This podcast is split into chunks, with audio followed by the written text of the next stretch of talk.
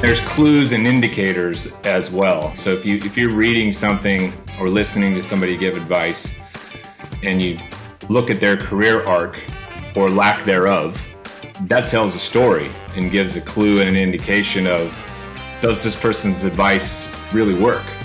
So I'm not going to take cold calling advice from somebody who's had six inside sales jobs in the last four years that's not an indication to me that they're very good at cold calling and they should probably keep their mouth shut. People need to dig around a little bit, not a ton, but just a real quick hunt and peck like, okay, should I be listening to what Andy has to say? Like, is he actually even moderately successful and good at what he does?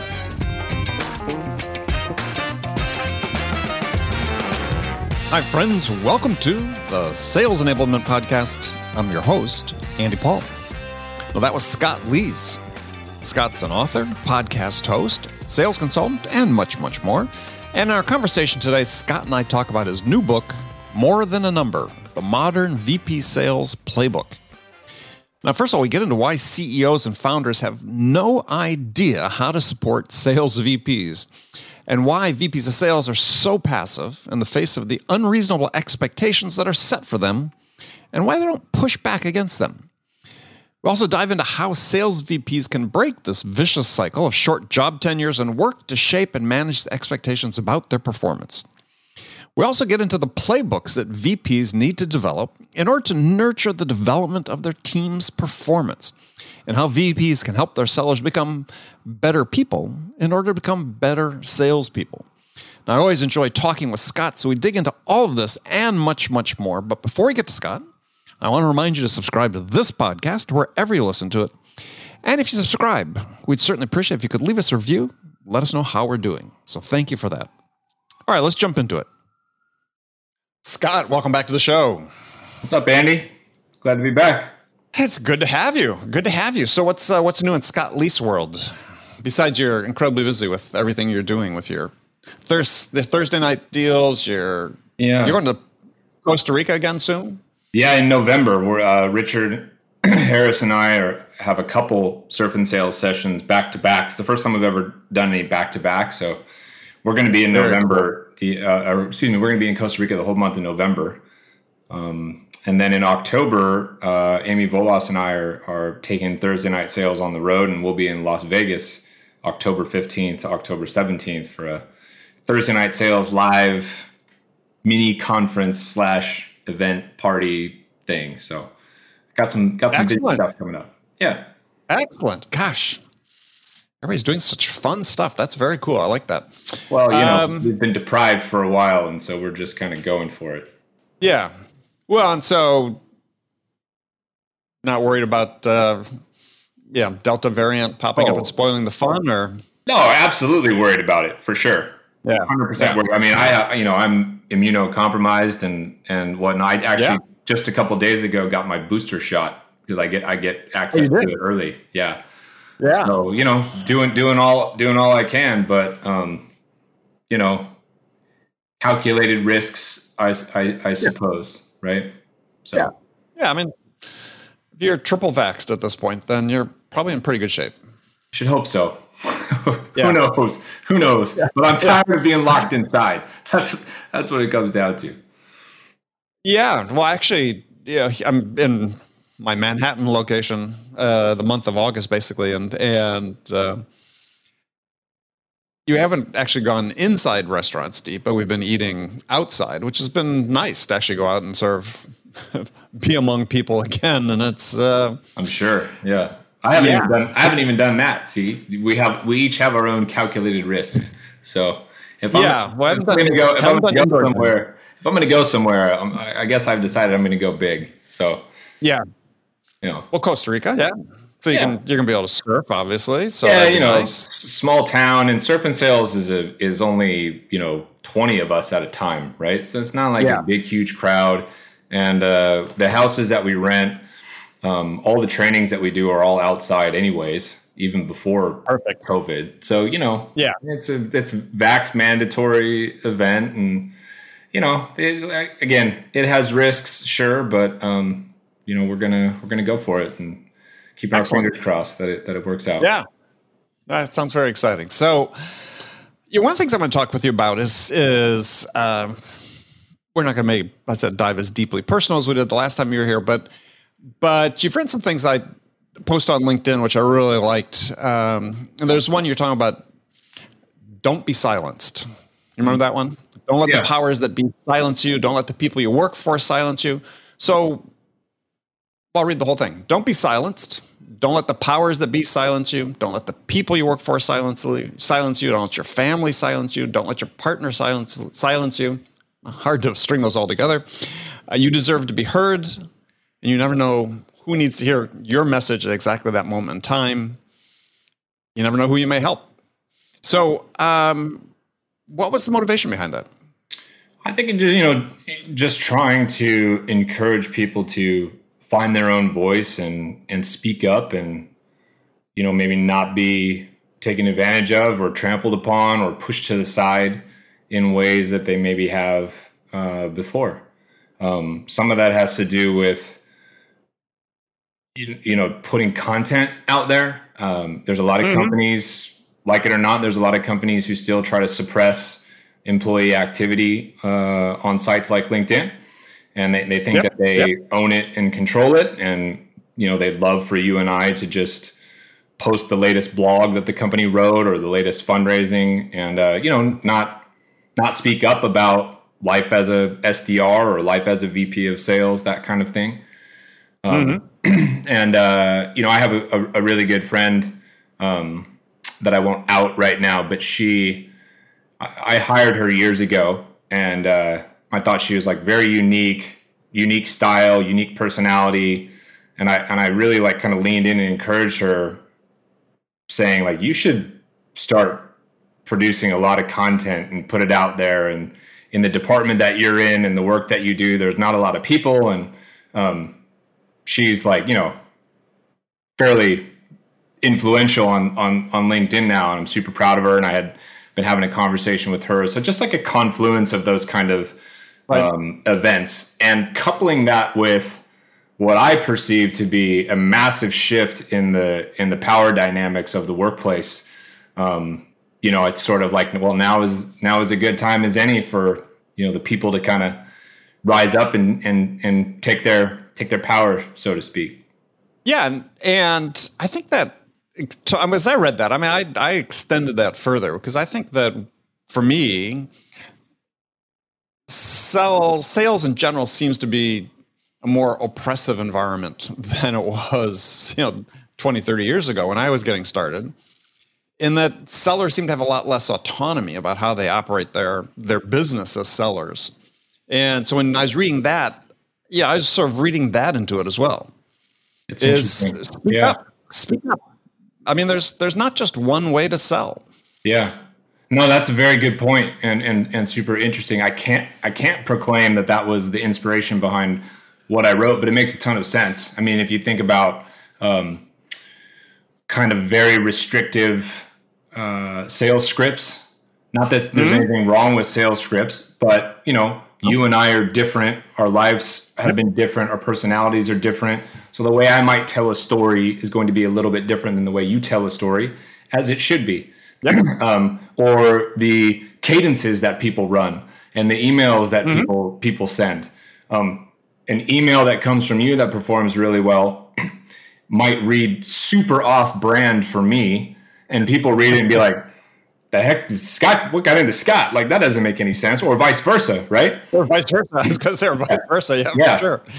So, um, you know, I I can see that as as automation has become more and more prevalent, and and people are trying to find different ways to to scale. Um, yeah, you know, some of the some of the we talk a lot about personalization in our outreach to others, but personalization in what we're allowed to do as sellers has has maybe never been more oppressed. I think is the word that you use. Yeah, that's a really it's a really good point. Well, I mean, I think that that there's a initial tendency when you say, look, we've got some of these you know, automation tools like Ring DNA sells, you know, conversational intelligence that in the wrong hands, it's used to try to make everybody into a clone of some you know mythical top performer. When really the goal is let's use these tools to help you become the best version of you, which is not going to be the same as the best version of Scott or best version of me.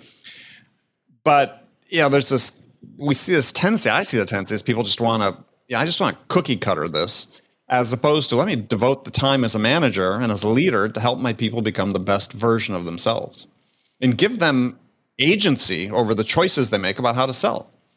Yeah, yeah. People I have so many examples of this. I'm thinking of one right now where somebody was asking me uh, last night on Thursday night sales. Actually, somebody was mm-hmm. asking about, you know, what's like a good creative question in an interview process that I could ask a hiring manager. And I, I, told a story um, about how when I was at Qualia, I had been there for about two and a half years, and this candidate came in and they said to me, "Hey, um, I looked at your background." And you always leave right around year three, between two and a half years and three years. You've been here two and a half years so far. Part of the reason I would come work here is so I could work with you and learn from you. And uh, I'm super worried about you leaving. So are you like about to leave? And, and I was like, holy shit, that's like the best question I think somebody has ever asked me in an interview, right? Put me right. on the spot. Yeah. And, uh, you know, I told them what my response was. And, and so I, I, I told that, that story and this, this person on Thursday night sales was like, yeah, I, I tried that question. You told me that, or I heard you say that, you know, in a past interview or whatever. And Amy Volas immediately chimed in and she's like, no, that's the problem. Don't ask the same question Scott did or, or the candidate did of Scott. Like you're in a totally different scenario, totally different person, totally different situation. Like the point is that story hopefully kickstart some creative juices that allows you to right. think of something creative that is meaningful to you or that particular hiring manager right? Right. Um, and and that's you know one of the the goofs that maybe people uh, people make there. Yeah. Well it gets back to this idea is that again as as an individual contributor or individual in any role and my belief is the the highest level of evolution for you that you can aspire to is to become the best version of you. And so you take your inspiration from other people and you make it, you experiment with it and you make it yours, right? The thing that's most aligned with who you are as an individual and as a human being. And that will necessarily be different than it will be for other people. And that's okay. But I, I see in the hands of inexperienced managers that this, this inclination is sort of being suppressed in the, in the name of consistency. Yeah. and consistency is you know, another word for for mediocrity. And another word for control. And and, well, and sure. managers are potentially grasping for more control than ever right now as as they're still adjusting to remote leadership, remote onboarding and and, and things like that. But you're you're right. Like the way you sell is going to be different than the way I sell.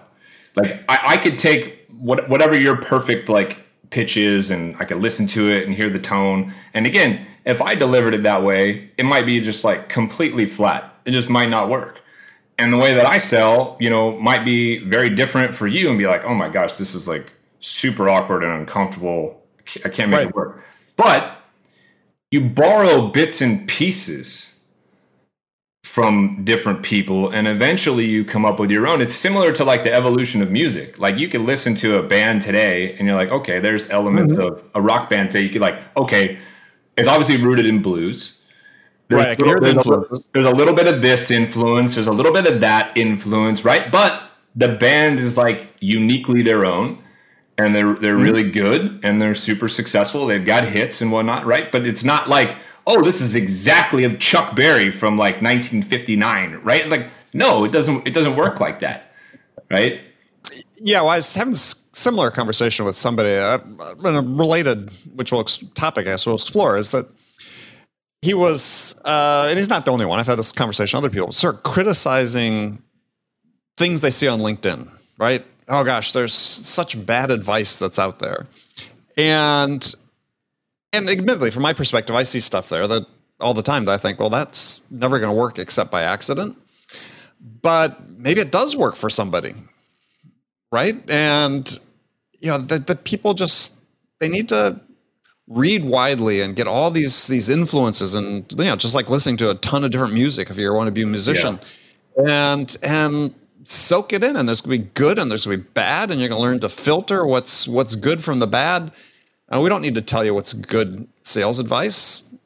Try it. If it doesn't work doesn't work for you then it's not good for you. Well that that's the key point right there. Um, and there's clues and indicators as well right? So if you if you're reading something or listening to somebody give advice and and you look at their career arc or lack thereof um, that tells a story and gives a clue and an mm-hmm. indication mm-hmm. of does this person's advice really work so i'm not going to take cold calling advice from somebody who's had six inside sales jobs in the last four years that's not an indication to me that they're very good at cold calling and they should probably mm-hmm. keep their mouth shut. I'm not going to take advice from somebody on scaling sales organizations and being a VP of sales who's done it zero times so far. Mm-hmm. Right? Mm-hmm. Um, and and people need to dig around a little bit, not a ton, but just a real quick hunt and peck like, okay, should I be listening to what Andy has to say? Like is he actually even moderately successful and good at what he does? Okay, he is. So, okay, now maybe I'll try this. Moderate. Now, now, now I'll try this. Now I'll try this approach. Now I'll try these right. tips on, you know, selling, you know, from a human perspective, or these tips on like how to build a good podcast and all, all these things, right? Um, and if it works for me, great.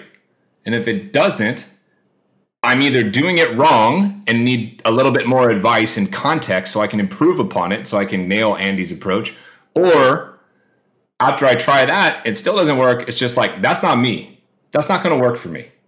Uh, right. And so I can let that one go without disparaging Andy, but I can let that approach go and say, hey, that works for him and other people like him. That one doesn't work for me.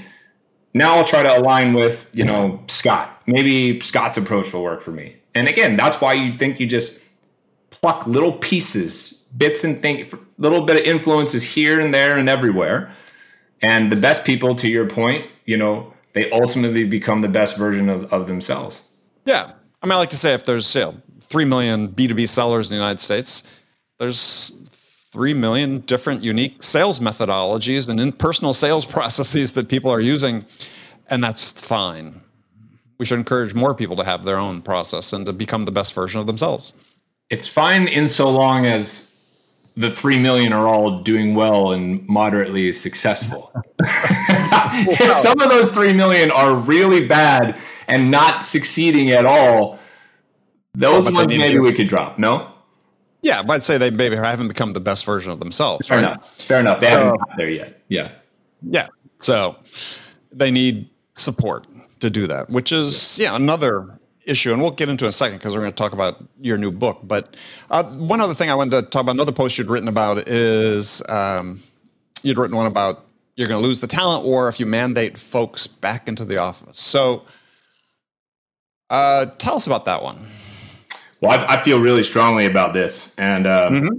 you know whether I'm right or wrong, I suppose remains to be seen. But um, I'm seeing it and witnessing it all day, every day from the front lines. You know, the the advisory work that I do is with early stage startups in particular. So you're mm-hmm. talking about companies who are playing in the like zero to 50 million ARR kind of range. Okay.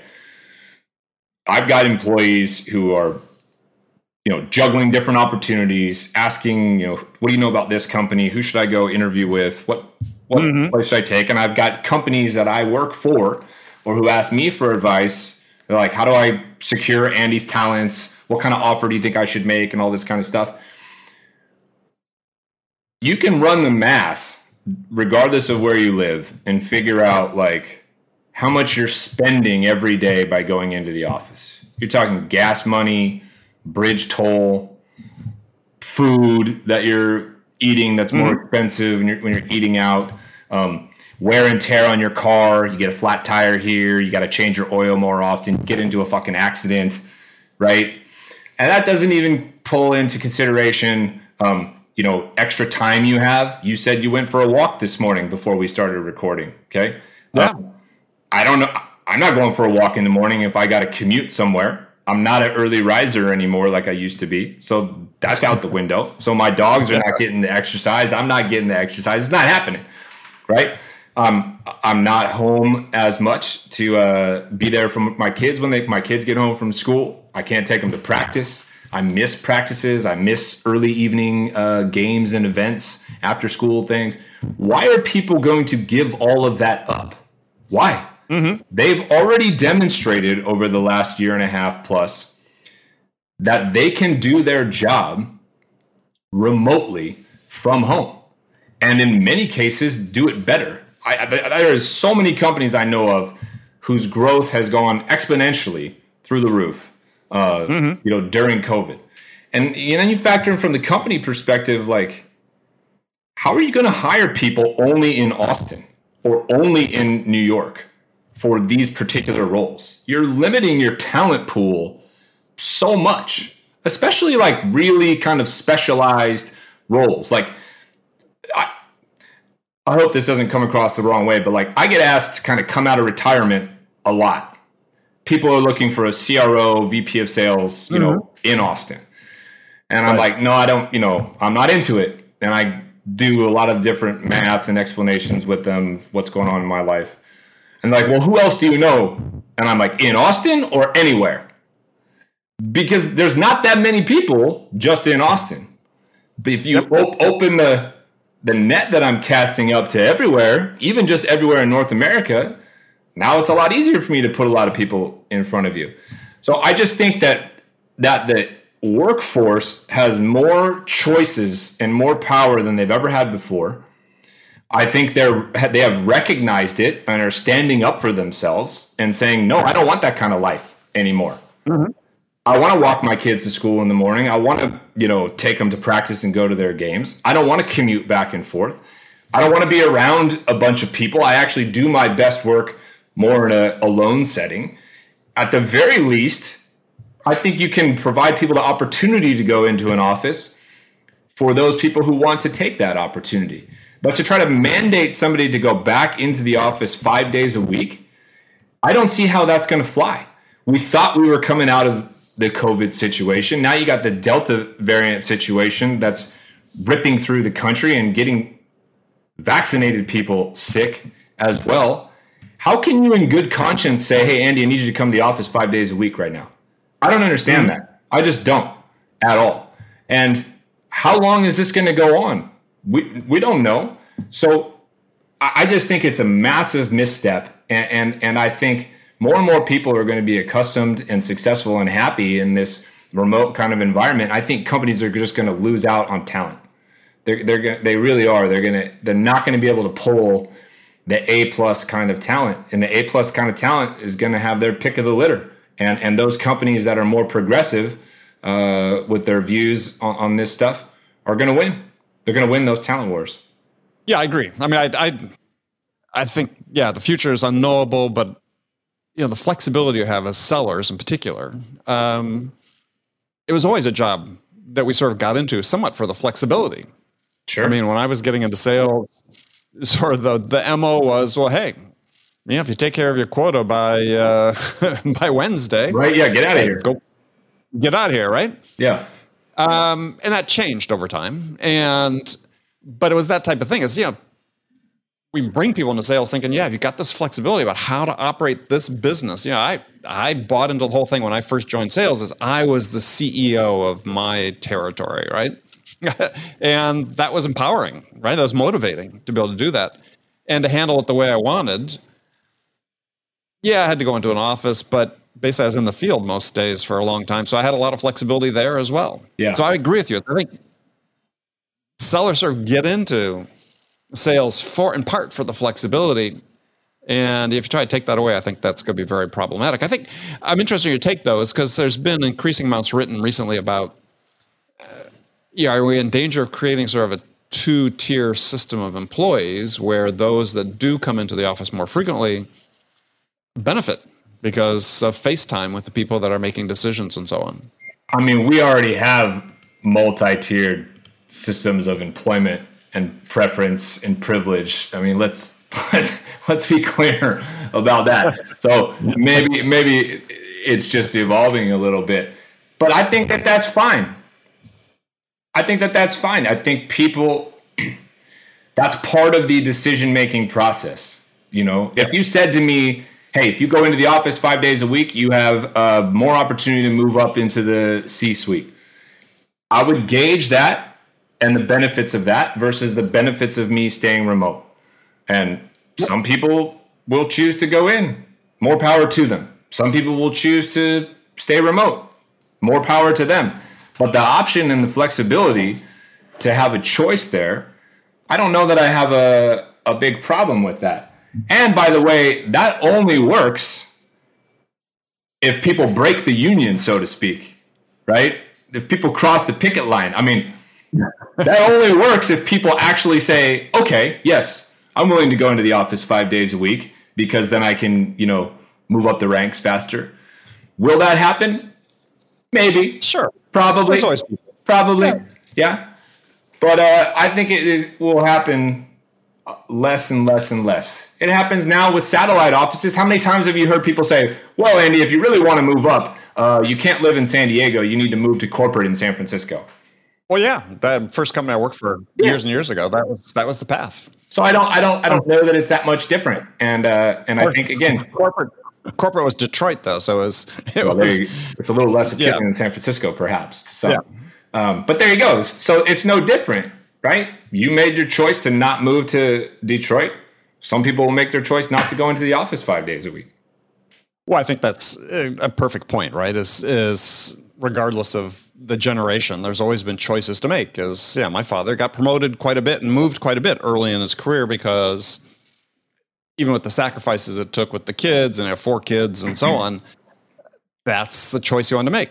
But he had peers that didn't want to do that. Yeah. And yeah, so they didn't. But they, not to say they were less successful or less fulfilled in their careers or whatever, is just a different choice. And I agree with you. I think giving people that choice is again because gets back to this idea of giving people agency in their choices.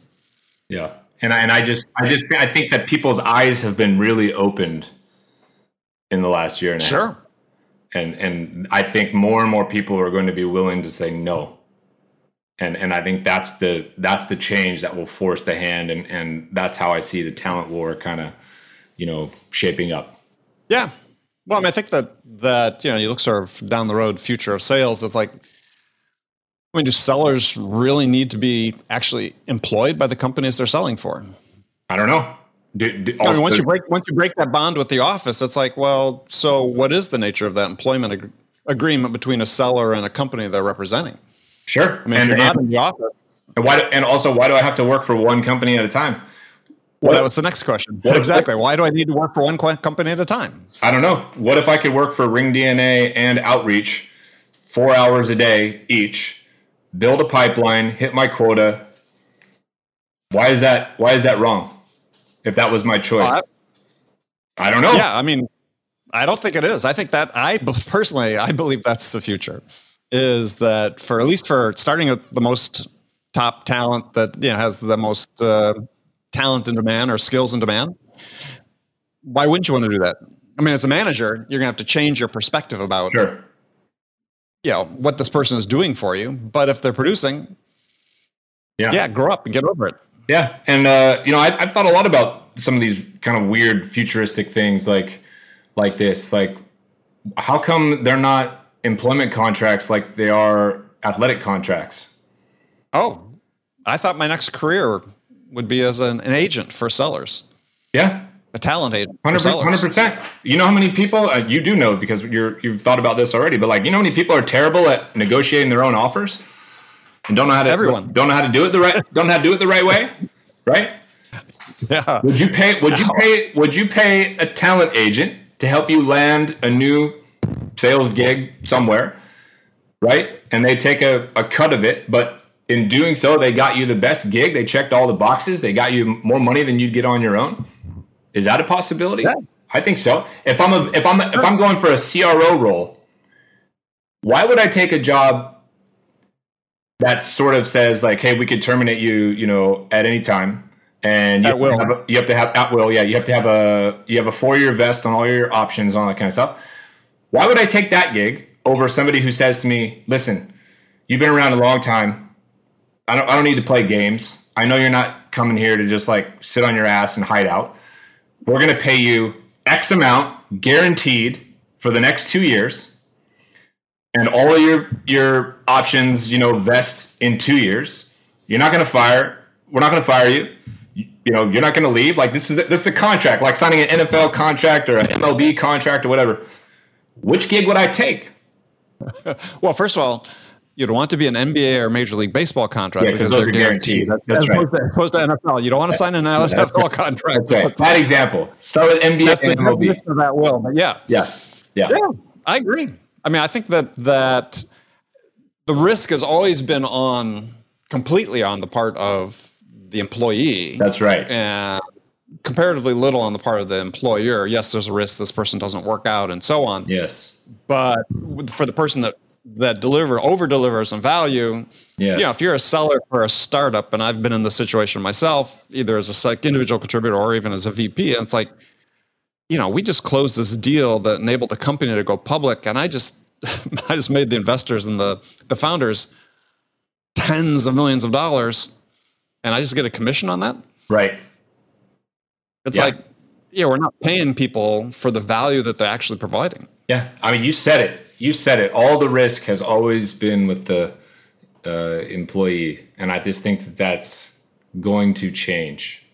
I think it is changing, and I think it's changed a little bit exponentially in the last, you know, eighteen months because of uh, the pandemic. And and I, for one, am here. I'm here for that kind of revolution, and uh, I hope it keeps going. Well, Maybe hope it keeps well, going that well, way. We'll start our agency. So if you're listening to this That's and right. you want to be represented, Yeah, Scott and Andy, we're opening our agency. yeah, Give us a call. yeah. Looking for the- ScottandAndy.com. Perfect. Works for me. Um, I'm, I'm used to having my name second because I had an older brother, Scott. So yeah, you say Scott and Andy, just flows. It's perfect. Um, well, let's talk about your your new book in the few minutes we have left. So tell us about it. What's it called? And uh, we'll dive into a little the, the topic. Yeah, it's it's called More Than a Number, uh, and it came out in June. Um, it's my my third book and kind of the conclusion to a, a mini trilogy, if you will. My first book was about kind of the mindset and how to get into sales and individual contributor selling philosophy, and my second book was uh, about how to go from sales rep to to sales manager. And this book, More Than a Number, is all about the the life and times of a VP of sales, trying to kind of highlight some of the good, bad, and ugly, and talk a little bit about how you get such a role, um, how you become good at it, and what some of those relationships look like uh, up above, and you know, just kind of trying to give people a, a little bit of a playbook and a guide, if you will, um, because there's not a lot of literature out there specifically Right. targeted at uh, you know VPs. Um, and so I thought Yeah. that there was a little bit of a gap in the market there. And considering that I've been a VP of sales at early stage startup five times, um, you know, felt like I might have a little bit to to contribute and um, try to help out the greater sales community. Yeah, and I think I think as as I was reading it, there was sort of a sort of the counterbalance sort of comes out too, which is uh, yeah, it's okay to be an individual contributor as well. Not everybody should want to be a VP of sales. If you're really successful at what you're doing and you you think, oh gosh, maybe the next step is jumping into management or senior management.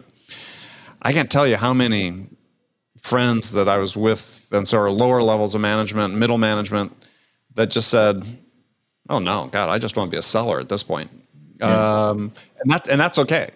Yeah. Well, yeah, as you know, I, I spent, you know, a decent chunk up front at the beginning of, of, of the book, kind of, you know, trying to get people to ask those questions. Are you sure you want to do that? Yep. Here's what it's actually Yep. like. Uh, if you are not into this, maybe don't go down this path. If you are into this, okay, this might be the right path for you. And um, yeah, it's it's a it's a big, big, painful miss for the person who takes it Well- VP of sales role and and doesn't enjoy it, and it's a big miss for the company that hires somebody uh, who's not a good fit for it, right? So trying to kind of help out both sides a little bit. Right. And I think one of the clear messages early on in the book is look, sales is a lonely profession. And yeah, it's sort of you on an island. I mean, yeah, you have teammates and so on, but you know, at the end of the day, you sort of think of yourself as being, you know, I'm the one out there doing this. And the picture you paint, which is absolutely true, is it doesn't get any less lonely yeah. as you scale the heights because as you point out, is yeah, if you're a VP of sales working for a CEO or COO, they're not going to support you in the way you want to be supported. They have no idea how to do it. Yeah. And on top of which they you know lay these unreasonable expectations on you. And as you point out, is you know people sort of know is you know the average tenure of a VP of sales or CRO is barely more than one complete business cycle. That's right. That's right. And you know that that is something that I'm hoping we can change. There's a million different ways to try to change it, but you know, awareness is where it should start. Awareness that the role is that tenuous. Awareness of asking yourself the right questions of whether or not this is the right kind of role for you. Awareness of for for a CEO and a founder of how to interview for you know their their VP of sales and make sure the person is set up for it. In particular, if it's a stretch VP and you're giving somebody their kind of first first crack at it.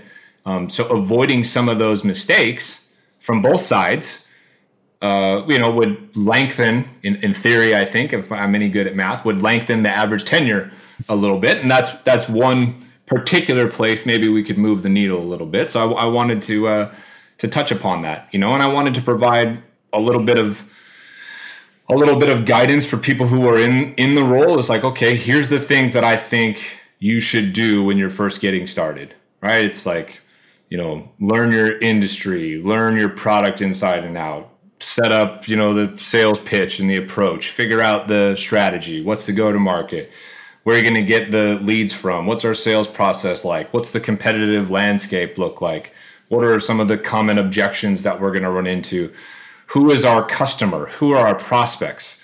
What are what are their pain points? What do they love about uh, our solution? What do they need from our solution that we don't have yet? All of this kind of stuff. I could go on and on and on.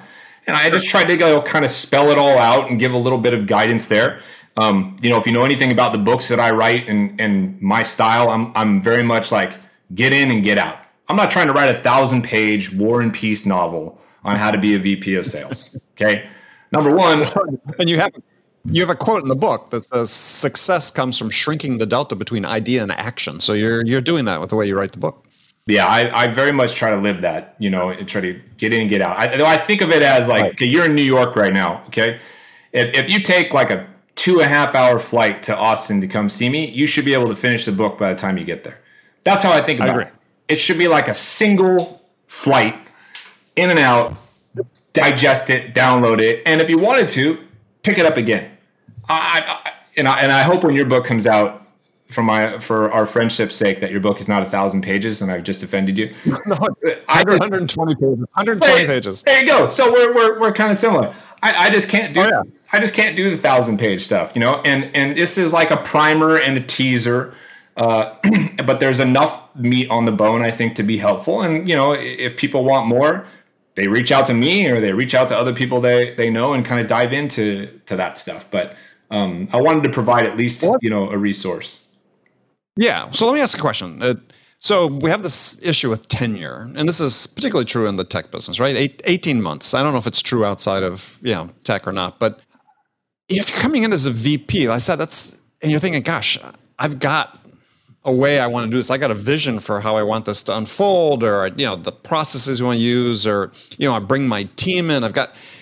You really don't have time to do any of that, right? I mean, if, if the expectations are are set in such a way that you're going to get bounced in 18 months if you don't hit these unreasonable expectations, what realistically should a VP, new VP of sales do, or a VP of sales at a new, well, in a yeah. new assignment, let's say, not necessarily a new well, company? What what should they be focused on? What's in your mind? What's what are the priorities? Because you know that clock is ticking from day one, and the tendency would become well, not to really disrupt things too yeah. much, but that's also not a winning well, situation. I can't tell if you're playing devil's advocate or you really believe that. So uh, here, here's here's what I think. I think what you just described right. is the absolute trap that so many VP of VPs fall into, where they look at that ticking clock and they're like, I don't have time to do all this other shit Scott was just talking about. I got to focus on like what we're doing right now to close these deals so I can save my ass. And the irony is, when you approach it that way, you actually are more likely to fail and more likely to be out on the street in 18 months. The correct thing to do before you take the gig, the correct thing to do is be very upfront about what your approach is going to be. So, you know, in, in particular, I'll focus on early stage companies because that's mm-hmm. the majority of my experience. So if, if, if, you're the CEO, this is an early stage company, you have like two, three sellers, right? And you want to kind of take this to scale. If you're interviewing me, I'm going to be like, listen, the first 90 days, you should expect us to be flat or go down in revenue. I, that's that's part of my interview process. Part of me mm-hmm. setting expectations. I'm like, what are you talking about? Why would I agree to that? Well, here's why. And I and I described to him all the things that I need to do. I got to learn, I got to seek to understand, I got to recreate a bunch, I got to build. The first 90 days, all I'm going to be able to do is learn and build.